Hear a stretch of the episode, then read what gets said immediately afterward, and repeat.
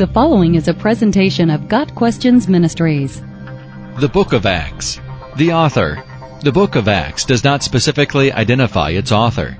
From Luke 1 verses 1 through 4 and Acts 1 verses 1 through 3, it is clear that the same author wrote both Luke and Acts. The tradition from the earliest days of the church has been that Luke, a companion of the apostle Paul, wrote both Luke and Acts.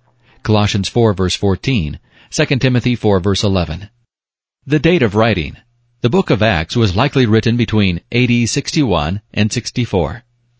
The purpose of writing. The book of Acts was written to provide a history of the early church. The emphasis of the book is the importance of the day of Pentecost and being empowered to be effective witnesses for Jesus Christ. Acts records the apostles being Christ's witnesses in Jerusalem, Judea, Samaria, and to the rest of the surrounding world. The book sheds light on the gift of the Holy Spirit, who empowers, guides, teaches, and serves as our counselor. Reading the book of Acts, we are enlightened and encouraged by the many miracles that were being performed during this time by the disciples Peter, John, and Paul. The book of Acts emphasizes the importance of obedience to God's Word and the transformation that occurs as a result of knowing Christ. There are also many references to those that rejected the truth that the disciples preached about the Lord Jesus Christ. The lust for power, greed, and many other vices of the devil are evidenced in the book of Acts. Key verses, chapter 1 verse 8. But you will receive power when the Holy Spirit comes on you, and you will be my witnesses in Jerusalem, and in all Judea and Samaria, and to the ends of the earth. Chapter 2 verse 4. All of them were filled with the Holy Spirit, and began to speak in other tongues as the Spirit enabled them. Chapter 4 verse 12. Salvation is found in no one else, for there is no other name under heaven given to men by which we must be saved. Chapter 4 verses 19 and 20. But Peter and John replied, Judge for yourselves whether it is right in God's sight to obey you rather than God.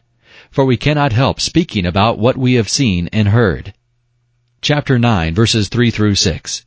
As he, that is Saul, neared Damascus on his journey, Suddenly a light from heaven flashed around him.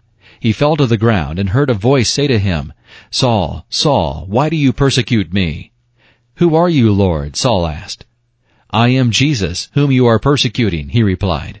Now get up and go into the city, and you will be told what you must do. Chapter 16 verse 31. So they said, Believe on the Lord Jesus Christ, and you will be saved. A brief summary. The book of Acts gives the history of the Christian church and the spread of the gospel of Jesus Christ, as well as the mounting opposition to it.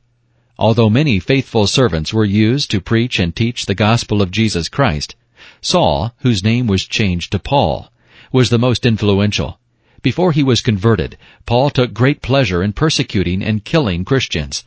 Paul's dramatic conversion on the Damascus Road is a highlight of the book of Acts.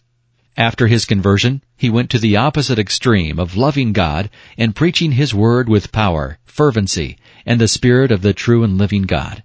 The disciples were empowered by the Holy Spirit to be His witnesses in Jerusalem, chapter 1 through chapter 8 verse 3, Judea and Samaria, chapter 8 verse 4 through chapter 12 verse 25, and to the ends of the earth, chapters 13 through 28. Included in the last section are Paul's three missionary journeys, his trials in Jerusalem and Caesarea, and his final journey to Rome.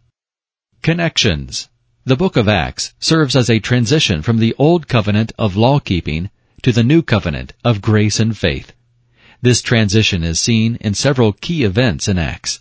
First, there was a change in the ministry of the Holy Spirit, whose primary function in the Old Testament was the external anointing of God's people, among them Moses, Othniel, Gideon, and Saul. After the resurrection of Jesus, the Spirit came to live in the very hearts of believers. Romans 8 verses 9 through 11. Guiding and empowering them from within. The indwelling Spirit is the gift of God to those who come to Him in faith. Paul's conversion was a dramatic example of the transition from the Old Covenant to the New. Paul admitted that prior to meeting the risen Savior, he was the most zealous of Israelites and was blameless concerning the righteousness of the law. Philippians 3 verse 6, going so far as to persecute those who taught salvation by grace through faith in Christ. But after his conversion, he realized that all his legalistic efforts were worthless. saying he considered them rubbish, that I may gain Christ and be found in him, not having a righteousness of my own that comes from the law, but that which is through faith in Christ, the righteousness that comes from God and is by faith. Philippians 3 verses 8 and 9. Now, we too live by faith, not by works of the law. So there is no boasting. Ephesians 2 verses 8 and 9. Peter's vision of the sheet in Acts 10 verses 9 through 15 is another sign of the transition from the Old Covenant, in this case the dietary laws particular to the Jews, to the New Covenant's unity of Jew and Gentile in one universal church. The clean animals, symbolizing the Jews, and the unclean animals, symbolizing the Gentiles, were both declared cleansed by God through the sacrificial death of Christ. No longer under the old covenant of law, both are now united in the new covenant of grace through faith in the shed blood of Christ on the cross. Practical application. God can do amazing things through ordinary people when He empowers them through His Spirit. God essentially took a group of fishermen and used them to turn the world upside down. Chapter 17 verse 6. God took a Christian hating murderer and changed him into the greatest Christian evangelist, the author of almost half the books of the New Testament. God used persecution to cause the quickest expansion of a new faith in the history of the world. God can and does do the same through us, changing our hearts, empowering us by the Holy Spirit, and giving us a passion to spread the good news of salvation through Christ. If we try to accomplish these things in our own power, we will fail. Like the disciples in chapter 1 verse 8, we are to wait for the empowering of the Spirit, then go in His power to fulfill the Great Commission. Matthew 28 verses 19 and 20. Got Questions Ministry seeks to glorify the Lord Jesus Christ by providing biblical answers to today's questions. Online at GotQuestions.org.